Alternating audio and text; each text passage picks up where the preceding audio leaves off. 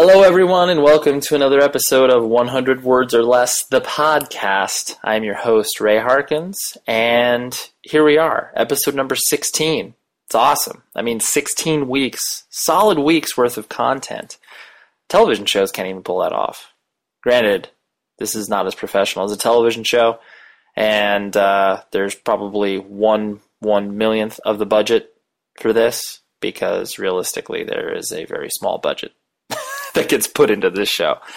But in any event, I'm a little tired because last weekend uh, was the Sound and Fury Music Festival that myself and the music correspondent for the show, Joey, do. 50 some odd bands, three days. It's just a lot of stress, a lot of stuff going on. But uh, the festival went well. We sold out all three days, so awesome that's why I am in such a good mood, but at the same time, I might also be a little uh, weird sounding because of the tiredness. But in any event, this is our first episode where we actually have two guests on. Not one, but two. So more bang for your proverbial buck, which is zero dollars because you're not spending anything to download this. But, anyways, before I introduce them, 100 Words or Less is part of the Punk News Podcast Network. That's all. There's a lot of P's in there. I never really realized that until now. Visit punknews.org and it's got a bunch of awesome news about whatever band you care about. They probably talk about or they do a review of. So uh, check it out. And they also have a bunch of other podcasts that can tickle your fancy. If you like this one, you probably will like some of the other ones. So check them out. And uh, the guests this week, I'll speak more about them in a little bit. But Dan and Tom Searle I'm totally butchering their last name, I'm pretty sure. Dan and Tom Searle from the band Architects, or as they're known here in the United States, Architects parentheses UK. Um, more about them in a minute, but you should follow us on Twitter at 100 Words Podcast, or find us on Facebook, 100 Words the Podcast, and you can like us and we can be cool. Um, above all, if there's one thing that you do please subscribe to the show because that way you're going to get all of these new shows put to your iTunes each week. And uh, yeah, that way you're not going to miss out on anything. And then, uh, you know, say you fall behind, you can binge listen to them. Um, that way you just keep getting the content as it comes out because that's what I want to make sure that people are getting this on a regular basis. And uh, yeah, that way they'll be able to tell me what they like or what they don't like. Um, so yeah, there we go. Uh, one other thing I wanted to mention before uh, I dove into the guest intro was um, a good friend of mine recently passed away. His name was Christian De Silva. He was the sound guy at uh, Chain Reaction, a very local and important venue here in Southern California. Um, he was a sound guy for, I mean, as long as I can remember going there. Um, he did sound for the first band of mine that played there, Taken, and uh, he was just a great dude. He was one of those guys where I would see obviously at shows there, and he would always make an effort to just you know hang out with me, catch up, and uh, you know just hang out.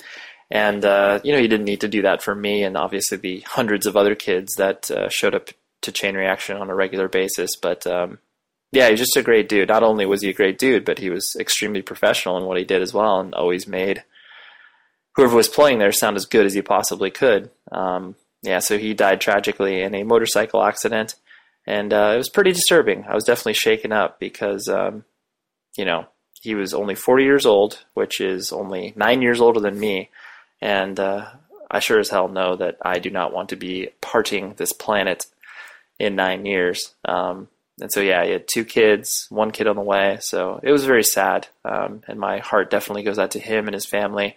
But a lot of other cool stuff has been happening around that in regards to benefit shows, helping out his family with all the costs that are associated with this.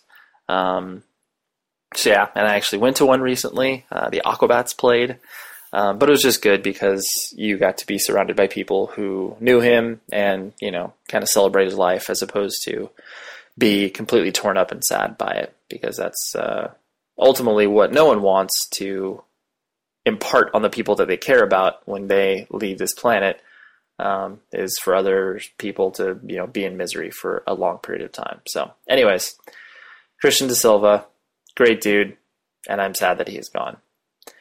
Anyways, on a less serious note, even though it is somewhat serious at the same time, my two guests, Dan and Tom Searle from the band Architects, or like I said previously, Architects UK here in the States. They actually got approached by the Kansas City, Missouri band. That's kind of a, a more, I mean, they don't sound anything like Architects in the UK. They kind of have a whole garage punk vibe. But um, I was working at Century Media Records and I helped sign this band and it was one of those things where it was the first time that I actually encountered the whole band name issue. But anyways, these guys are twins, so that's funny in and of itself. And they still to this day are some of the funniest people that I know. Their uh, proverbial English sense of humor really shines through, and this is definitely the, I guess, funniest podcast that I've done where they just uh, they're so sarcastic on levels that I can't even begin to try to duplicate or mimic. But um, it's kind of one of the reasons why I like them so much because they're just so deadpan and funny. Um, so the interview gets a little confusing at times because we're kind of talking over one another. Uh, they're talking over themselves or they're talking between themselves, leaving me completely out of it. But um, in any event, they are an extremely popular band in the UK uh, Australia, Europe, basically everywhere besides the States. They're still kind of developing over here.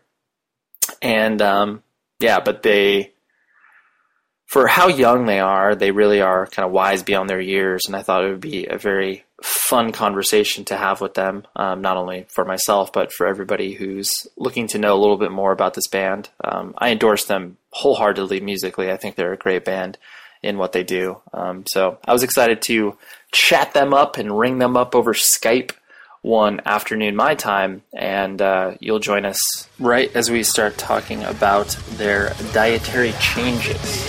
Hopefully, you enjoy. Thanks.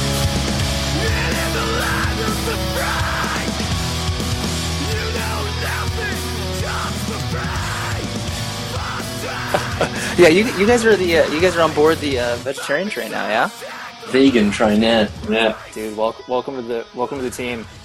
It's a wonderful kingdom. I I, I have been noticing that, and um, it's it's exciting. And all, all you dudes are, yeah. Yeah, yeah. Oh, look at that. Once one converts, you guys all convert. You know what? We even got a guy uh, who's filling in for for us right now. And aside from the fact that we desperately want him to join anyway, but he refuses to because he's in another band. But he spent one night at our house, and he's vegan now we can be very persuasive. Uh, that actually segues perfectly into uh, one of the things because I usually like to start these things off with just kind of a you know little trip down memory lane. Like usually my first experience in either finding out about you know you guys as a band or you know you as individual members.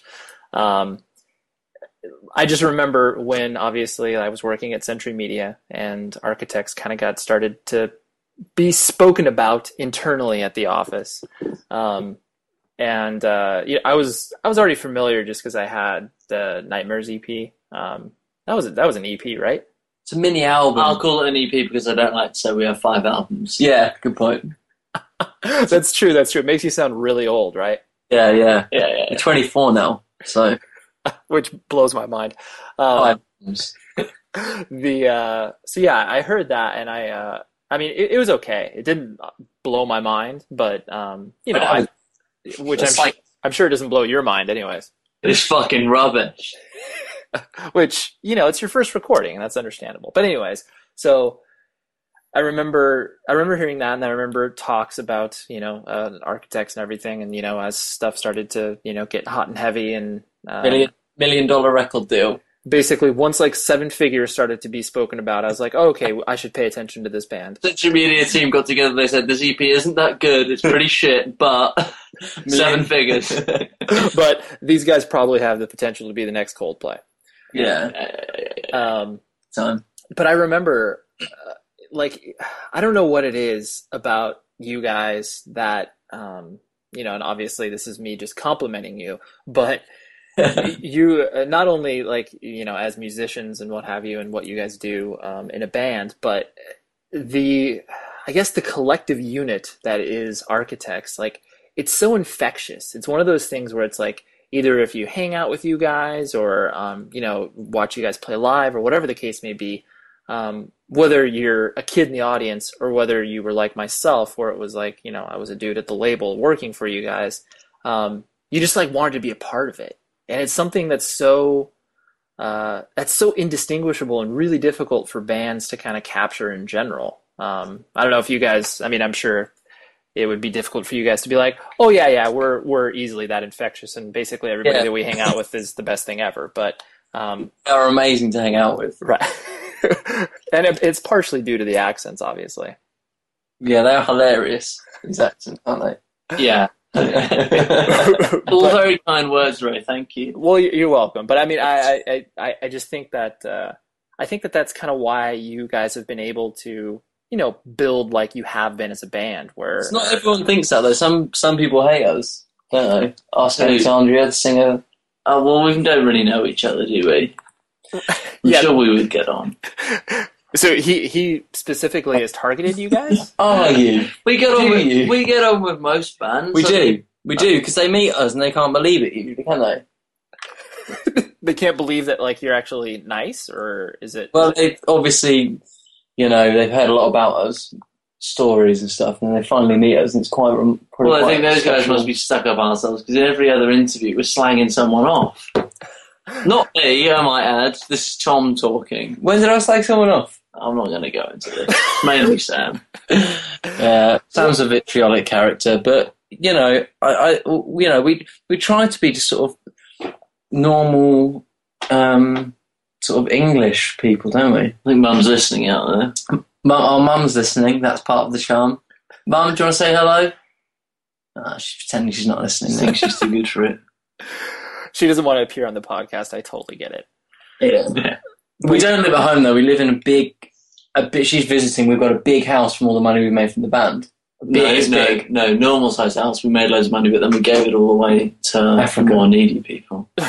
right, because Needy, like, oh, they're like always calling up and they're like, Give me your a money. needy girlfriend. Not that not sort of needy, but Genuinely needy. pro- properly needy, when they need, do need stuff. Sure, sure. No, I get it. But that, like I said, I think it's just one of those things that that's why, um, you know, you do. There are definitely bands that are like the band's bands, you know, where it's like they're fun to tour with, and you know they kind of fans. right, but they don't. Ha- yeah, they don't have any fans. But you guys kind of blend a good combo where obviously you've Crossed been over to where we have some fans. right. It takes it takes a while. I don't know. Yeah, and do you think do you think that's just because you guys have obviously well, I mean, one, you're obviously brothers, but and then two, kind of like you guys have all sort of you know just been playing music together for so long, it just kind of comes naturally, or what? Well, the uh, sort of camaraderie that we have going on. Yeah, Uh, I don't know. I don't know. Um, I guess I don't really think about it. I'm I'm glad that we all get on though because you do see other bands and they all kind of sit and do their own thing and you never really see them talking. In fact, even when we went on tour with here's a little story. It's really not a story, but when we went on tour in I am a bit of an anecdotalist. This is Tom. Dan isn't at all. Um, Harsh. we went on tour in Europe uh, with Comeback Kid and Outbreak and don't want to forget anyone. Bane and Misery was Bane Signals. and Misery Signals. And I remember, um, It's a good story. So I quite think Bobby fluid. This from Misery Signals, not Misery Is that Signals, no, Bobby from Bane. drummer. yes, oh, that's his name. Wasn't him. Wasn't he, him. He wouldn't know our names, mate. For the for the record. Yeah, actually, You know? fuck this. It wasn't him. It was the bass player. I don't know his name. He doesn't know my name. It's fine. But he went over to us in Austria and he said, "You can tell you guys haven't been touring for that long because you're always hanging out together." And I thought at the time, well, we've been touring for a little while. Not as long as Bane though, but no one's been touring as long as Bane. Right. Yeah. That's facts, isn't it? But now, still, we're we're probably even worse now. Probably hang out. Yeah, we, we move around in a little group. Uh, me, Tom, well, because obviously Tim departed, but now the group, me, Tom, Sam, and Ali basically joint at the hip on We on tour. we do actually move around like a huddle of penguins. to retain body warmth. If we go, if we go anywhere, like if we leave venue, we all go together.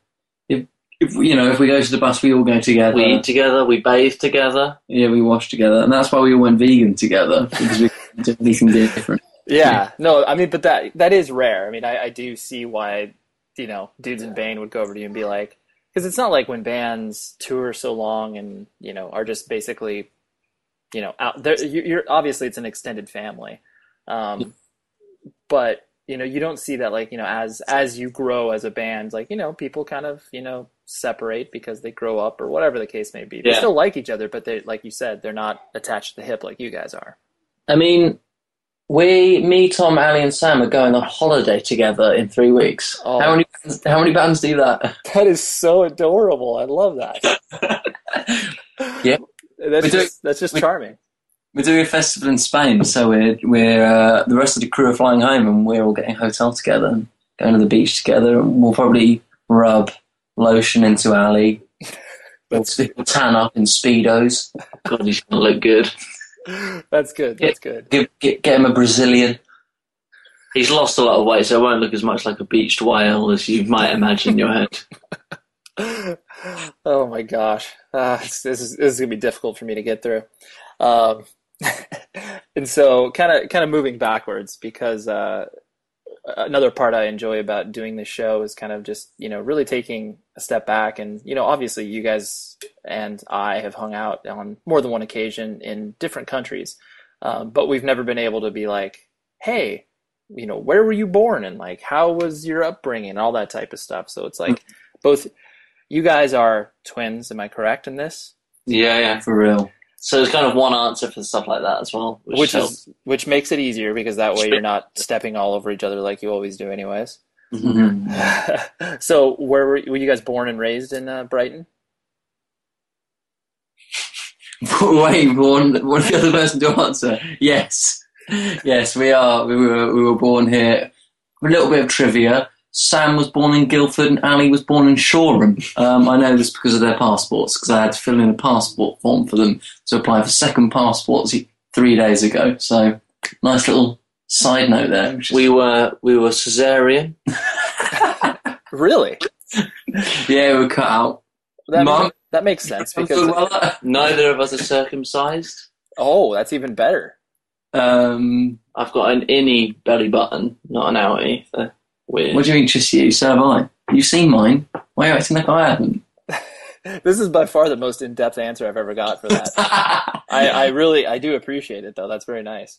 Um, Uh, we grew up on uh, we uh, Via Road until we were four. Uh, and get a post- Right. get a postcode, and then we moved to a new address, and I'm not going to give that out because that's where we live now. oh, Um, oh, wow. I remember the first day we moved here because I remember playing with a tennis ball. I was four. Okay, that that like I said, that's the most in-depth answer I've ever received. We're really painting a picture. No, I, I, I do appreciate that, and obviously the listeners will as well. Um, the so French imagery. what what did your uh, what did your, what do your parents do for a living, and why why why Brighton? Why do they why why do you guys have such an attachment to uh to Brighton? bes- Brighton, besides the fact that you live there. Most of England is really, really dull. Uh, whilst Brighton's actually a really, really lovely seaside town. Although, if any fans are listening, we love it. Right. oh yeah, No, Uh, I mean, a lot of it's crap. There's some good bits, but Brighton is easily. Stoke's nice. Anyone that comes to Brighton likes Brighton, and they're sort of, oh, I'm from London, I like everything London. Yeah, no, like, Brighton's just a really nice place, and, and yeah, I, I mean, I, it gets a little bit boring at times, um, but you know, it, when the sun's out, which is like maybe four or five days of the year, it is a really beautiful place. So, uh, so- Could you could you see yourself living elsewhere, or is that one of those places? Yeah. yeah, yeah but only out of board, a different country, Australia. Give me that. But you know, if I moved to Australia, rehearsals would be a nightmare. So, um, Skype. Skype, just mic up the drums and put them down Skype. Just one mic in the room. Fuck it, we just demo everything and then go and record it properly. so that I've got the green light to move. I'm moving to Australia. Have, Um, have fun with your this- Things are moving very quickly here. I appreciate that. um, uh, mom and pops, you know, should know what Dad did. Dad, Dad, He did a business. he did. it He was one of those businessmen. Yeah. Okay. Dad, So Dad worked in the, print, indiscriminate business. the printing industry, uh, and Okay. then Mum stayed back with little Dan and Tom to bring them up, care for them, change our nappies. Sure. You, you and you guys are you guys are really getting into the um uh the terminology of uh, English folk because you know some American kids will be like, "What are nappies?" But that's diapers for those of you who need a glossary to figure this interview out. yeah. So she changed our shitty diapers. Well, that's that's kind of what you do as as a parent. I can speak from experience because I'm currently still changing diapers for my little guy, and it, it's an experience. I, I can sh- I can assure you that two of you, I would imagine, would be hellish. at the same time screaming. Little Yeah. story. One time we, uh, our mum, she'll hate she's saying this probably. She fell asleep. Unbelievable. Um, terrible parenting. Mum, if you're listening, terrible. Um, she woke up to find me and Tom uh, had juiced some carrots and some apples and put malaria tablets in the drink. So she uh, Still love that recipe. took carrot apple and malaria tablet, took us to the hospital and had our stomach pumped. Another story, we ate soap, both of us at the same I don't time. know. I don't know how. I I'm scared of using. I use a juicer now. I'm scared of it now. When I, I don't understand. We were how two. We cr- were two crawling on the floor, crawled up onto a work surface like a slug, attaching itself to a wall. How does a baby get up there into a cupboard, plug it into a wall? It's. I'm. Extremely skilled at a young age, and then to not taste the soap, to eat it and swallow. That's impressive. Yeah, so we had our stomachs pumped twice. Well, that, that's good. I, I mean, I think? I, th- I think at one point someone needs to have their stomach pumped just just for fun, you know, just to see what Yeah. it's like. Well, apparently they don't do it anymore, which is why No, I've stopped eating They, they make people sick and so that. I think that's They just make them sick. Just be sick instead. Don't know why I didn't think of it. probably before. plays a big part of those two stories. They need quite nice for the new album. this is this is all a direct influence to Daybreaker. Yeah, exactly. Um, so uh, so yeah, as you kind of you know as you grew up and you started to go to what what do you guys call high school over there? Was is it called high school or is it called Oh, what's what's all of them? When I first went to nursery school, what was it called? nursery nursery school. okay? Yeah. we call that preschool maybe. Yeah, what was it called? The one we went to? Do you remember? I can't fucking remember the name of that. It was up near Queen Street. I remember. um, so into yeah, we, then we have like junior school, primary school, secondary school, college, university. Me and Tom did not do university. Did Nay do it? We're still on a gap eight years. It's okay. You're just taking a break. Yeah, well, no, six years, isn't it? We were on a sixth, our sixth gap year. Okay. Um, oh, I like that six gap year. I like that. There's Um, going to be no point in earning a living when the finan- the global financial collapse happens anyway. So I figure, you know, we've it's too late now. So Too little, too late. Let's just get on with it. You know, board up the windows. sure. So then, as, as you went to, uh, well, like I said, what I what we call high school over here. Um, You know, how was uh, well, for one, how was that experience for you guys, and then two, kind of what was your what was the introduction to like independent music as a whole, and kind of you know what when did you start to become aware of all of that type of stuff? Uh, my first, I remember. I think the first time I really felt like I wanted to be in a band was um, when some older kids. Yeah, Um, I'd agree with this. I already know the story. It's like tele- telepathic, and the twin thing. I don't know if you do because there was two different occasions, but I remember this one. We went into the well, I know the two, so I know both of them. I know what both of them are. so So it's next, not a competition. Is. Uh, we went into down was um, the school music classroom at a lunchtime, and there was like the older kids, and they were playing a band, and they were doing a at the drive-in cover of the song Cosmonaut. that was in the assembly. Was it? No, I Yeah, saw it in the. no. I saw it in the. But that, I they were, diff- I had I a saw. I saw the actual performance in the assembly, and it was amazing. Well, they played it really well. What about when those kids had to, were playing blind and Korn, yeah, yeah, that was in one of the huts. That was the other one. That's the other one I thought you might have thought of, but you thought of the wrong one because I wasn't really inspired by that one. It was embarrassing. One of then. them was wearing fishnet top. It one was, it was embarrassing then. Ooh. Uh, Spurred them on. Plus, and I remember a guy playing a guitar. Never told him, so I got him on Facebook. Um, Wow, you earn so much. he had the guitar I wanted as well because Larry from Hundred Reasons played it. This is detail. Keep it moving. Keep it moving. Keep it, keep it moving. Keep it moving. but yeah, that was the first time I was like, yeah, yeah, okay. And then I was like, I'll play bass, and then I play bass, and then it was so I uh, got bored of it, played guitar, and now here I am. But in terms of, you know, we in, well, it depends what you te- class as alternative music, I suppose. We we re- we played like when we first started playing in a band, we did just like Some of the chilies, didn't we? well, at first it was like Red Hot Chili Peppers, Muse, Incubus. Um, Never did an Incubus cover, did we? Yeah, we've thought so. Just Which bits. one? Which one? Well, stuff off Make Yourself, definitely. I don't remember. Did he have too Definitely many effects pedals? Nah, definitely, Too many effects pedals. definitely. We did Pattern Against User at the Drive-In. Did we? Yeah, we did. Mo- we did it in this room. we did Muscle Museum and Muse, That was Be good. Quiet and Drive. That was that, that was the first song we ever played on stage. Be Quiet and Drive.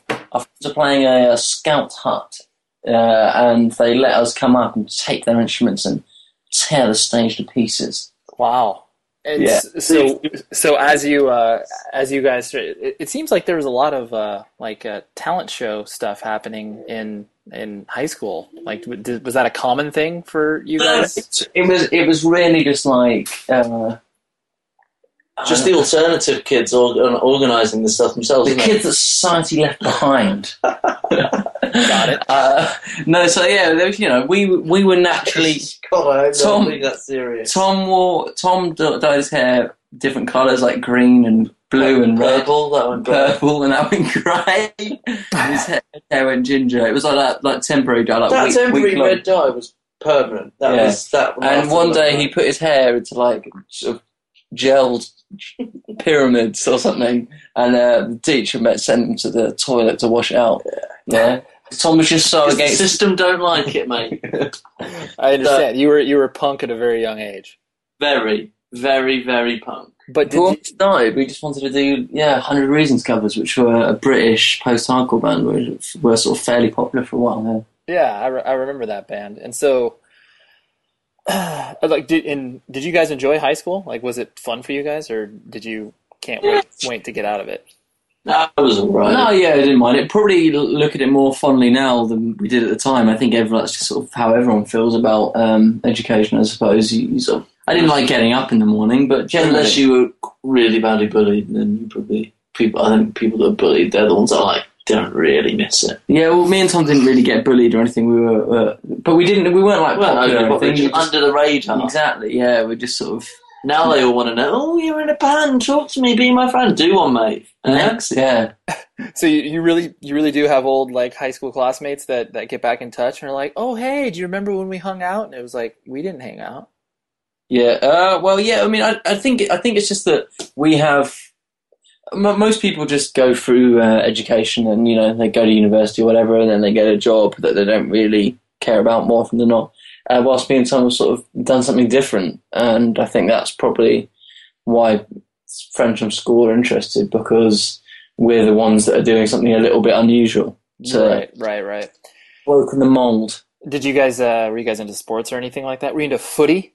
Love. Dan was the team goalkeeper. I never got in the squad because I was too shit. Well, we had our own team. They were called Wifting Wolves. Wolves. Yeah, we were in a team called Wifting Wolves, and we lost every game about 14 0. We were absolutely, absolutely rubbish. But we did love football. I remember when I was 12, we had to write a paper about what we wanted to do when we were older, and I said I wanted to be a goalkeeper. Can and I now, if say- a ball comes near me, I run away. Can I just say you've got to really love football to get up in the rain every Sunday morning and lose 12 or 40.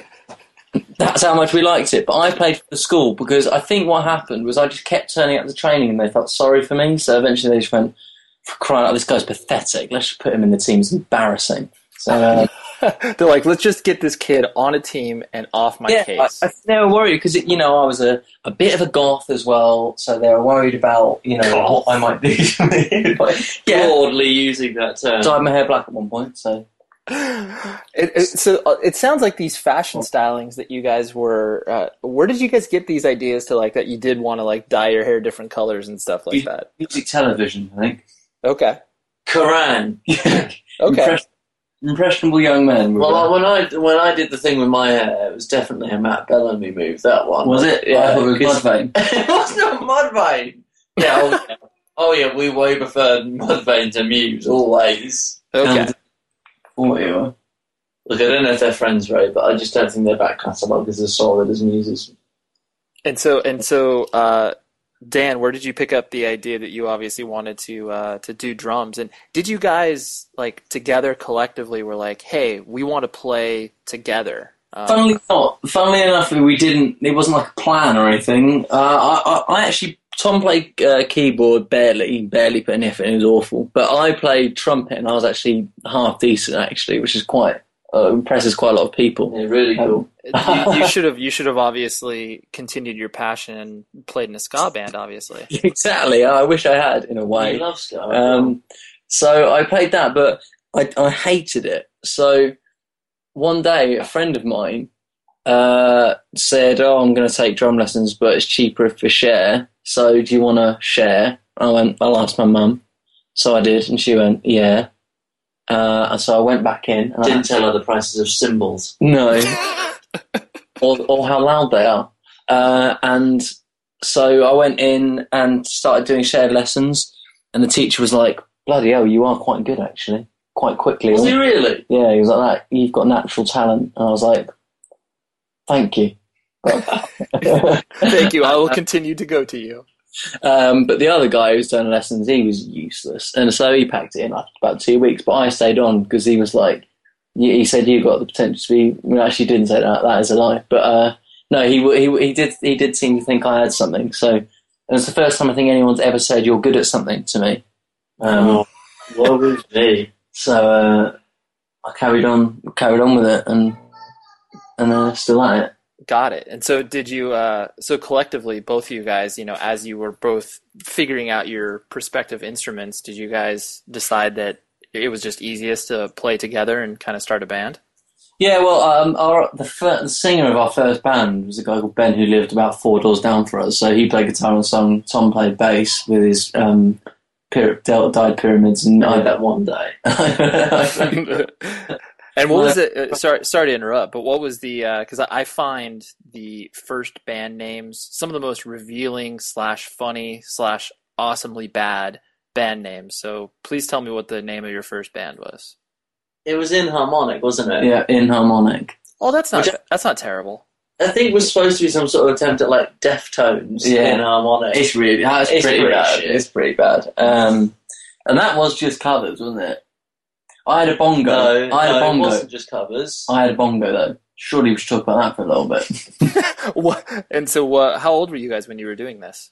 Uh, 14, 15? 14, 15, I started playing drums when I was 14. We were doing shows in the free button when I was 15. Or maybe I started when I was 13. But it all happened quite fast because we had, we instantly had it. The the talent. time travels Time- so slowly when you're that the age. talent isn't was so It's crazy. Um, You think how much you can get done in a year as a 13 year old? you know, because we had like a song called Spider Song, which was like System of a Down Because song. I had some spider. song. yeah. Um, I'm trying to think about the. Um, I know everything but the answers. That was a song. if I, if So I we had two songs about superheroes that had superheroes. That was that was the later Superman. on material. That was when we were starting to get heavy. well because eventually we became Counting the Days and Wait, that what was, what was that? Count counting the days. Yeah, which was named after a, uh, an obscure Hundred Reasons song off a split they did with a band called Garrison. Yeah. Oh, I have that CD. Okay, well we're named after a song on that. Okay. Uh, so that, that we did I we did to an EP. We did a four track EP. This is when I said, "Look, like, No, no, move, so move Ben was- aside. I'll write the songs." So was Ben not in? Clicked. Was Ben not in? Was Ben just a lone frontman for a while? He was, wasn't Yeah, he? he was. Yeah. So yeah, we got what we did is we got Matt. Uh, we got another guitarist. So Tom went to guitar. Uh, a guy called Matt went to guitar and screaming. Uh, and then Ben just sung, and we got a bassist called Tim. They're all gone, obviously. But, um, that, then we did a four-track EP. But that's we? what I would consider the beginning of Architects. Then Yeah, Okay. That- let's not say that because then we've been going for like ten years. well, the experience. the the idea of the band that you know you kind of Yeah, wanted to do something like this. If I had ever, if I had started writing songs that were continuing, like evolving constantly from then to now, that's what I would say. Yeah. It was never like, right, we're done with that band and that style. Well, the thing is about that band is the other guitarist we got, Matt. He became our singer for our first um, CD for Nightmares, he eventually stopped playing guitar and just and just did screaming. And that's when We we, got got, Tim in. and that's when we got Tim in because Tim was in a band with Matt. Yeah, all college mates. Hmm. So we all out by then, and we were doing shows in sort of 16, 16 plus venues when we were fifteen. We were children, God, literally children. We oh, did so, it. so you guys, they have. Um, I mean, we have uh, 18 plus venues here in the states, but they have 16 plus venues over there. Yeah, they're not very common. I don't know, No. not anymore. But yeah, back then, you know, we're talking this is like eighty two or Eighty. no, we weren't born then. Uh, no, you it? weren't. Two thousand nine years ago.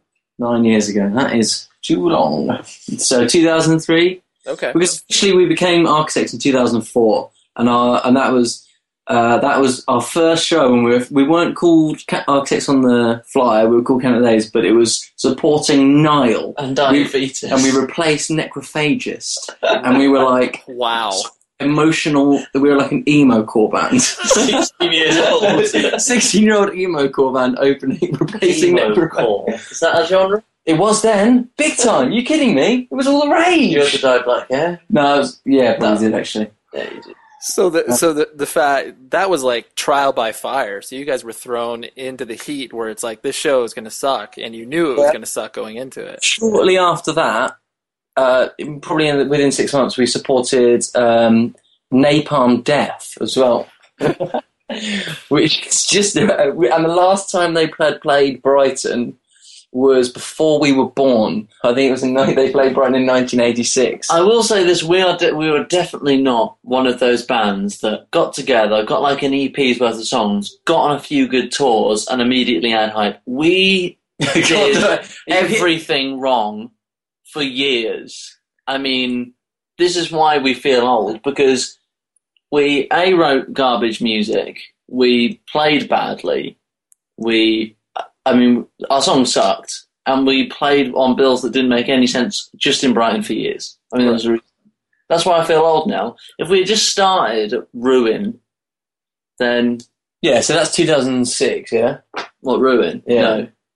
Ruin, yeah, maybe, maybe 2007. 2007, No, 2007 I think. It's 2007, yeah. So that's, you know, that seems a bit more recent. That's only five years ago. The Yeah, stuff that's right. before, but then you hear about bands, they're like, oh, Taught we've the states off that record. You hear bands that have been going for like, you know, oh, we've been going for six years and we're just about to release our debut album.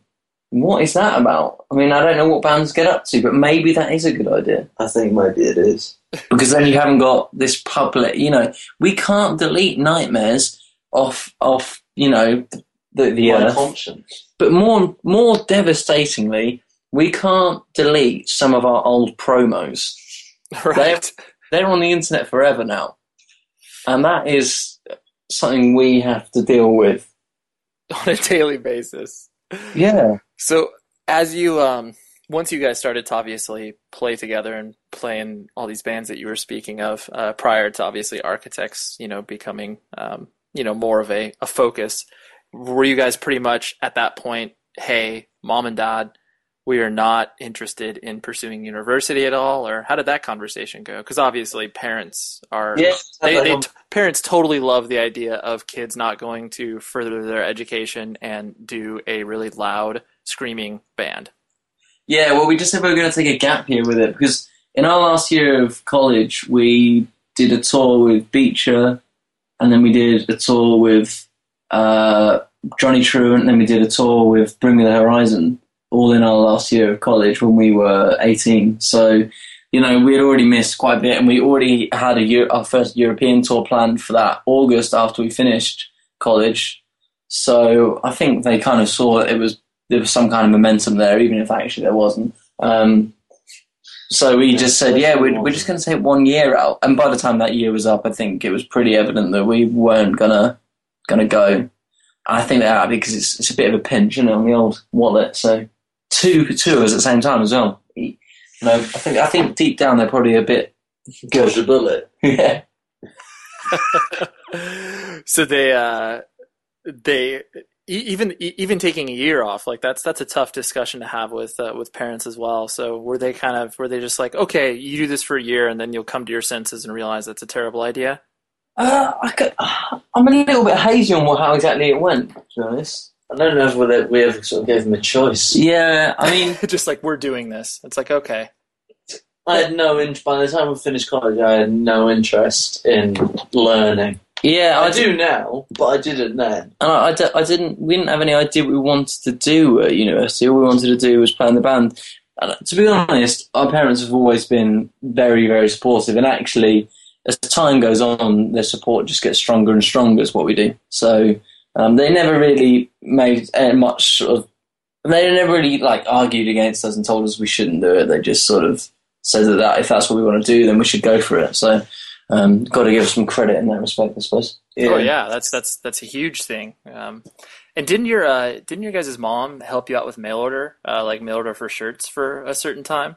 for year until last year. She ran our online store, and and she'd always helped with like financial matters and you know stuff that we don't know about tax and all that kind of uh, nonsense. Before we uh, got involved with a business manager, we, you know, she looked after all our stuff, and so she's always been extremely helpful to for our band. Sort of. Uh, That's that's that's pretty incredible because some parents. no, absolutely, yeah, yeah. and she can, she continues to be incredibly supportive for us. so- I'd say she's the sixth member, but she isn't. Because we don't have a fifth right now. so she's the fifth member. so what was what was the uh, and you guys were able to? I mean, obviously, since uh, do you- do you both uh, still live with your your parents? And when I say still, I don't mean that in a derogatory way. That big house that we were talking about earlier. Right, that we- I know the seven million dollar house, from the Century Media Advance of course. from when we signed. Uh, no, we still live at home. Yeah, that makes sense. So what Yeah. was the uh and so because of that you guys have been able to, you know, not have a quote unquote real job in quite some time. So what was the uh what was the last real job that you guys had to hold down in between, you know, either in between records or before the band really started to, you know, generate income, so to speak? I had a good one. I had a good one at uh, the. It was just called the telemarketing company. It's the longest I've ever worked anywhere. I was there for three months. Um, 3 months, that's a long time. it's a long time in telemarketing. Um, no, and that was a weird one actually because the band was kind of doing stuff, and whilst I was there, we had uh, a poster out in Kerrang one week, and um, I had a kind of I made friends with a guy there, and he was he was like in his fifties, but he, he he used to be in a band, and he, you know they had been and toured America and all this stuff. So we used to talk about that sort of stuff. little glimpse into the future.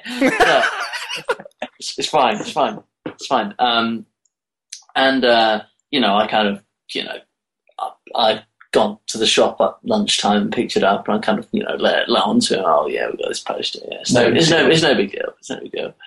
Um, and then he told the boss, and then at the end of the day, the boss made an announcement to the whole room that uh, we've got we've got our own resident rock star in the house. Uh, How embarrassing. Yeah, yeah, just a little bit. Yeah, but quite a strange sort of juxtaposition of being a guy trying to sell companies credit card, um, where people buy this magazine, probably see these people on the poster or whatever, and think, "Wow, they they've really made it," or something. Like, that would be incredible if for all the rest of the calls that you did that day would be like, "Have you heard of the music magazine Kerrang?"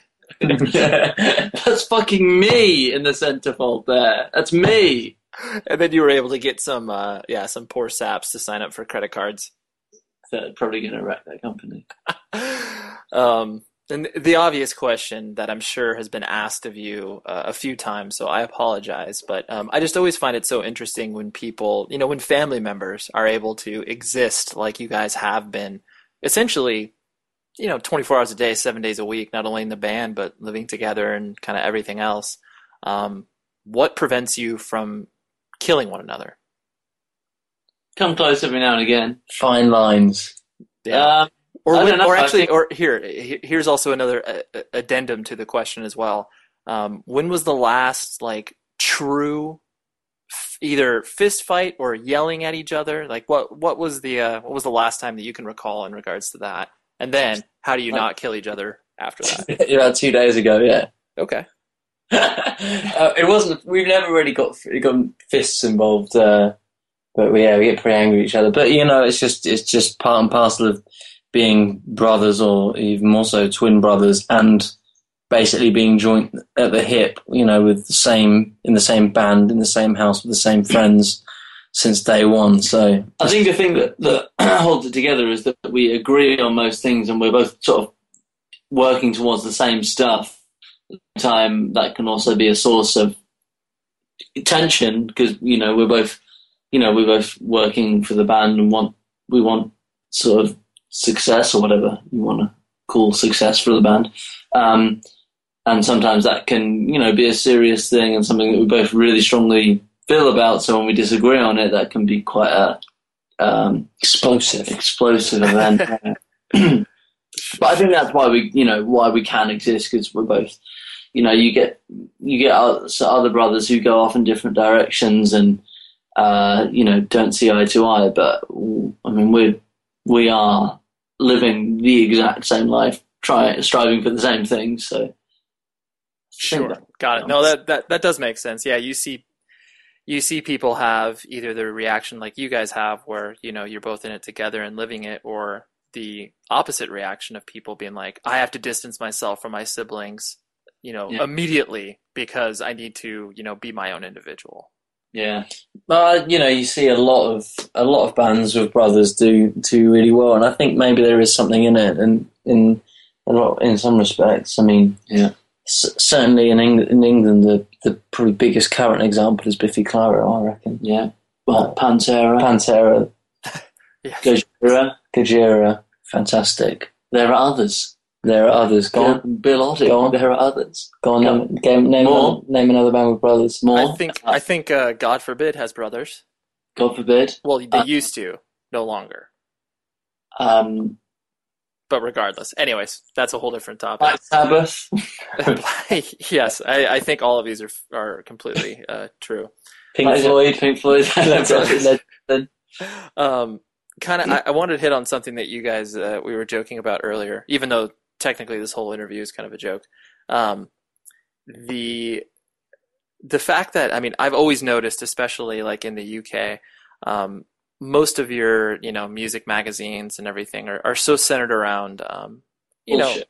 know well uh, bullshit or drama like you know it's kind of very This has got us in hot water recently, right? We've got we're treading on eggshells with this subject. Okay, that's fine. I mean, and I, I don't need to trot out any specific stories or anything. And this is merely just an observation that you can comment on. But, um, you know, like where here in the States, like we have, you know, tabloid magazines like, you know, Us Weekly, where they talk about, you know, the A list movie stars and, you know, 70% of the story is true and 30% is false. And so I feel that the UK kind of has a similar vibe in the way that they cover music, where it's like Right. they care about, um, you know, they care about live shows and new records that come out, but they also care more so about the dramatic events that happen kind of behind the scenes. Like, Yeah. And you guys, you guys have mostly been able to navigate sort of away from that, just because you know you're not some, um, you know, crazy dramatic band. Um, But but problem. what's that? That's, but that's a problem though for us, unfortunately. Well, in terms of press, but I mean, who gives a shit about being in magazines for all that stuff? It's embarrassing. But yeah, I mean, it's certainly the fact that we don't really cater to that kind of stuff, and that coupled with us having a pretty boring image, bar a, a singer with long blonde hair. right, which is not that It's, crazy. we- we- it's yeah, we're not like particularly marketable or interesting band in any other sense other than our music. So unfortunately, that sort of makes us quite uh, difficult for or unattractive for some magazines to, to cover us. And has that has that been something that you guys um, have intentionally done? Um, I mean, obviously, you've not intentionally crafted your own personal lives to be like, okay, well, we can't be crazy because we don't want these magazines to pick up on us. But um, you know, you've kind of tried to just basically f- have people focus on the music rather than you know. Well, it's just, That's just who we are. Yeah, exactly. It's just who we are. So it's, it's hard to focus on anything else because there is nothing else to focus on because yeah, you know, we don't do anything crazy and we're, we're such like regular, cynical, sarcastic English guys that, I mean, we're, we're so regular in, in so many respects that, that we can't really, we, we can't even pretend, even if we wanted to, we couldn't even pretend to be what, you know, some magazines want us to be. Um, I'd like to think, though, on the plus side, and you know, I can't speak for what our fans think or what other people think about a band, but I'd like to think that any sort of any fans that we do have, uh, you know, identify with the fact that we are just people trying to make music that we like, and that it, and it really is that simple. And there's no sort of um, sort of added glamour or you know rock Pretentious star behavior. You know, I like I, all that stuff's like really embarrassing to me and really contrived. Right, right. No, that, and that's that's kind of what I've been able to notice. Where you know, you guys joke about obviously feeling old, um, and the fact that you know you do have you do have a decent body of work, you know, but because you have you know, well, four full lengths if you don't count Ruin, um, and so I think that you know because it's been a slower build for you guys, and like you said, you haven't just immediately blown out in the scene and been like, "We're here, fucking pay attention to us." Um, People, you know, tend to follow you for longer periods of time. Like, do you notice that where it's like kids have kind of grown up with you in a way?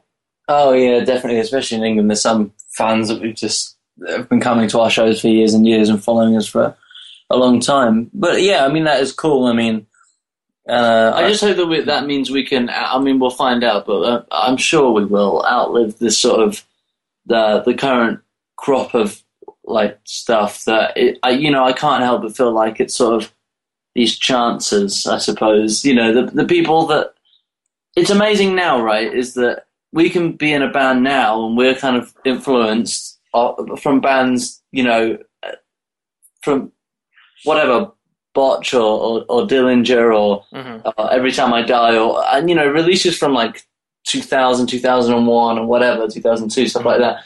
But there's bands now, big bands, whose like main influences are like from records that were released three years ago. That's how quickly it happens now, Yeah, you know. But it, but it's all kind of chewing itself up and becoming more and more of the same stuff. everything gets rehashed so quickly, um, whilst we're rehashing old stuff. Well, and they don't know about that. That's the thing. Too 'Cause young. all the all the kids they've not listened That's to it. that's our secret. No, so, I mean, I'm kind of hoping that we can. Ho- Hopefully, people identify that we're not kind of the same as all that stuff, which is might be pretty popular right now, but I don't know. sure. we'll see. I know it's, it's interesting because you know we share a lot of fans with a, a lot of these bands, but we feel very separate from them, and uh, we do. You know, you, I, I'm not, and you know, I- I'm not trying to slag anyone off. I'm not going to name any names, but thing, thing, because you know we're actually friends with some bands that do this. I think maybe. Um, but things like uh, like uh, synchronized sort of uh, stage moves and stuff like that, like choreographed stage moves Right. that's so absolutely insane to, to us as just like to us as sort of as cynical, sarcastic English people. That can only be done in like a cynical, sarcastic, like comedy sense where you're taking the piss. Like, right.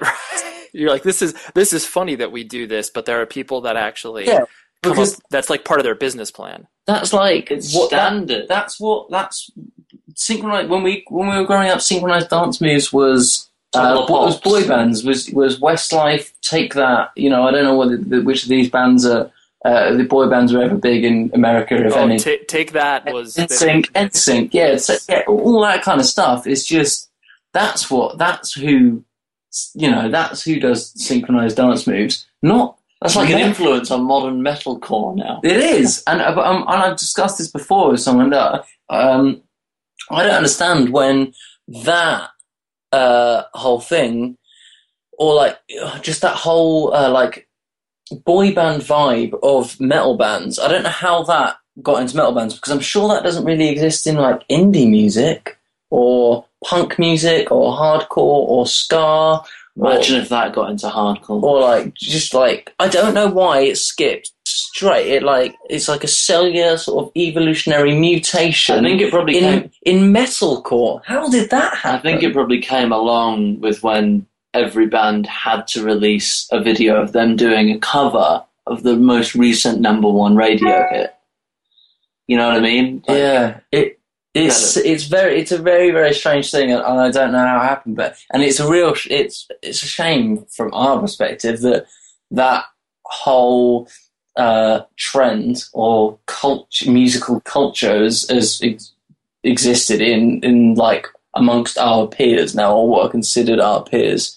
um, because we can't fit in in that respect. But you know, like Tom says, maybe that'll actually help us in the long run. Uh, it's just something that we will obviously never never do. I mean, you couldn't. It's just. I mean, you, we we can't even do like a parody of it because it's so embarrassing. right. And so, um, hitting kind of what you guys were saying, where um, you know a lot of the uh, the magazines choose not to cut like choose not to cover you because you guys are obviously so you know there's there's no stories there. Um, but you guys you guys are opinionated where it's like you know like you're saying you know sam your singer obviously he doesn't mince words and people ask him you know maybe they catch him at a time where he's drunk and he might say something about a band somewhere. Um, the record and then it ends up in the magazine anyway. Right exactly. So um, is it one of those things where you guys are just like well whatever. People are going to talk and people are going to say these things, and um, you know, it is what it is, and we'll just try to clear it up where we can and avoid it in other places. Thing is, I'd rather not go around picking out bands and and, and talking shit about them or whatever because would, it just seems it just seems so trivial. Like let's have, not waste our time doing. We have no animosity with any bands at all. They're like we don't. You know, we uh, we don't like some bands' music. Obviously, I mean that's an entirely different thing. But as people, um, there's no bands we have any problem with or any strife with. So you know, uh, we, you know, we've had little sort of silly to dos with some bands over things that have been said in magazines, but never anything serious or anything that anyone cares about. You know, I mean, you know, it, the thing is as well is if with things like Twitter now, you know, you can just say something fairly flippantly and then it, and it, you know look, look what Dan Architect said about you, sort of thing, you know, and then they know. And, you can take a photo of a magazine and then the magazine gets. Yeah, or, you know, you can comment on how a band's dressed, like Sam, and then. Yeah. You know, and that, that that's just silliness, really. We don't. We, like you said before, we're incredibly personable people, very nice, very humble. Uh, so, that well, that that's that's very debatable. That you're you're taking you're taking my words, but um, so we so you know we don't really have, we never have um, issues with other bands. Uh, I'm trying to think. Do, have we had like on tour anything ever? Well, it's funny because people may have a certain perception of you guys. Um, you know, it's like the way that, like you said, you're lumped in with a lot of bands that you might not share common bonds with. Um, but then, you know, a band like okay, using a random example, using a band like you know you guys just got off the road with Touche Amore, um, you know, and you guys wouldn't immediately always play the same sort of shows because you're kind of you know two completely different bands that play in different scenes, um, and so. The, sorry, there's my my kiddo making some noise in the background. Um, the yeah, the guys in Touche Amore could look at promo photos of you and be like, "Oh, those guys look like every other UK band or whatever." Besides the fact that you don't have maybe ridiculous hair or whatever the case may be. We, and we, you know what? We totally thought they would. right, right. And so, but then they tour with you and they realize it's like, oh, these dudes are just, you know, they're totally normal, average guys. And so, um, I'm sure there's a lot of battling that perception from people from the outside. Yeah, definitely. We before we talked to Touche Amore, we definitely felt that we were sort of like the real uncool yeah. uh, metalcore sort of fashion core metal band. great, great, great use of fashion core, by the way. I've not heard that since about 2002. Because we we love that band, and I kind of went onto it being like, oh, they're because they were on Deathwish as well, and like we, you know, they're just like. Why is anyone on Century Media? We're not on them anymore. Uh, we, you know, we and they're a pretty, uh, you know, they're they're a great band, and we, and like Tom says, we're all fans. So we were sort of concerned that maybe they would just sort of turn their turn their noses up at us. Right. Um, It didn't at all. So to be yeah. fair, I had my own preconceptions as well. I thought they were probably going to be too cool for school, and they weren't at all. They were lovely guys. Yeah, no, and it's funny how you just bring those uh, pieces of baggage into certain tours, and then all of a sudden you realize that it's like, oh, I mean, of course there are some bands where they do live up to their expectations of like, oh yeah, I heard those guys are kind of you know just hang out in their bus and that's kind of it. But it's cool how you're able to break down those preconceived notions and be like, oh yeah, like you're just as average as I am or whatever. yeah, exactly. So yeah, but you're right. We do we do sort of feel like we're tarred with that brush to some extent. Sure, sure. And difficult to see it from the inside as well because from the outside we may I'm maybe we are like an embarrassing load of shit. Yeah, Just a thought. I'm just thinking out loud. sure. Some Um, coming out there. and sort of um, you know kind of to to wrap things up in a way um, you know you guys have always had a very you know ambitious uh, idea of like all right you know like we're doing well in the UK but we we would like to you know do well in other places like Australia Canada USA and you know all, all those other places that you guys have been able to kind of tour. Um, is it just so mind blowing when you go to different territories and even touring Europe where you're just like, how the fuck is this so goddamn different? We drive four hours and people could give a shit about us, and we drive eight hours and people love us. Like, is it just kind of mind numbing how that happens? Yeah, I think I think uh, you, you get numb to it sometimes. But when we went to South America in May, April, May, that was sort of the most refreshing feeling for that. I think for me at least, because we weren't expecting anything, and that was really mind blowing because we had never been there, and um, people were just so appreciative and happy that we were there. And, uh, that that because that obviously as well feels like a very different cult, different culture to to England. Obviously, You're like, in- you're in like, wow, Brazil. people actually like going to shows and they want to go to shows as opposed to just like going because it's something to do on a Saturday night. Yeah, exactly. It's, it's an event and it's a big deal, and you can almost sort of, you know, that's how it was for when we were when we were young as well. And um, when when you do get those moments of sort of a clarity of, what we what we get to do and or what we've achieved or whatnot, is actually uh, it, it is obviously a great feeling. Unfortunately, those moments of clarity are few and far between. The thing is, it is, it is a bit disappointing sometimes when you show up somewhere and you think, yeah, maybe the show's going to be all right, and then and then kind of no one gives a fuck or whatever, and and that does seem to happen all the time. But um, at the same time, kind of, I don't want to think like the grass is greener for some other bands or whatever, because I, I know there's a, a pretty much every band I've met that is bigger than us. You know, you always think, God, if I was as big as if we were as big as that band, like I'd love it every day. But I don't think it really works like that. You know, I think everyone gets used to what their average show is or what a normal day is for them. And you know, no one's overwhelmed every single day. So um, I'm not gonna say like anyone's got a bad. I mean, some other bands we know that play great shows every single day, and they can really, you know, they want to go home a lot of the time. Yeah, no, that, that's true. That I, it's a, I think that's a pers- that's a very important perspective that a lot of people aren't able to really wrap their heads around because you know at, at the end of the day, bands are you, you we as humans are always like striving for more for ourselves. You know, whether it's like professionally, whether it's in a band or whatever the fuck it is. You you know you're wanting to kind of push yourself in a way, and so if I mean as using a Hatebreed record, it's like, yeah, satisfaction is the death of desire. And it's like, you know, if you do become content, then that's kind of when you, you know, you might not become as vital or your art may suffer or whatever, you know.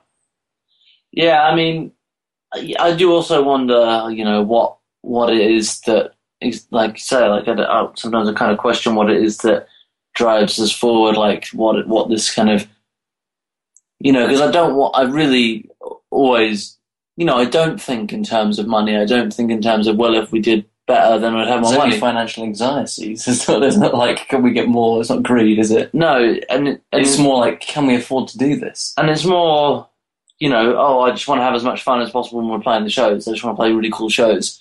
But then if they were really good every day, who's to say that, you know, the really good ones wouldn't be special anymore because they would all be good? I don't know, like, maybe not, but I don't feel, you know, I do wonder what, what is it that I want out of being in a band? What is it that I'm kind of really actually looking for?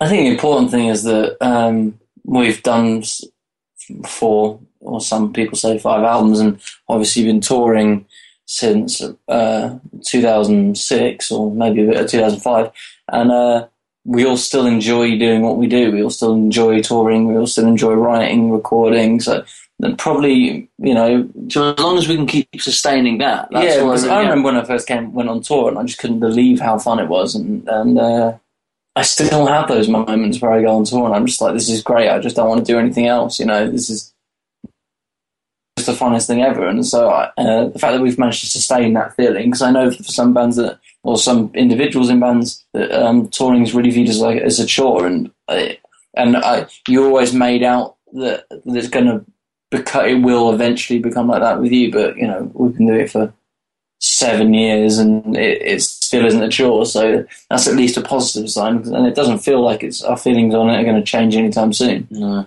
Yeah, no, that's that, that's a huge thing to have. So, and that obviously keeps you know, like you said, you don't you don't quite know your motivation, but it's like because you only really start to question why you're doing something until once it starts to suck. Once you start to not receive some sort of gratification from it, that's when you're like, oh, what do I have to change or what do I have to do differently because I'm not receiving as much enjoyment as I would like out of this or whatever. So Yeah. but um, yeah, gentlemen, you have been well. First of all, you've been the first international guest for the show, so that's also a huge uh, trophy that will be sent your direction.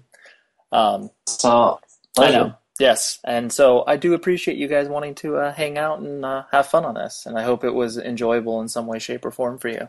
Yeah, absolutely. Absolutely. I would say this is an exclusive, most revealing interview yet. Uh, you know, and uh, well, obviously we talked about your mom changing nappies, so that's Still their rule.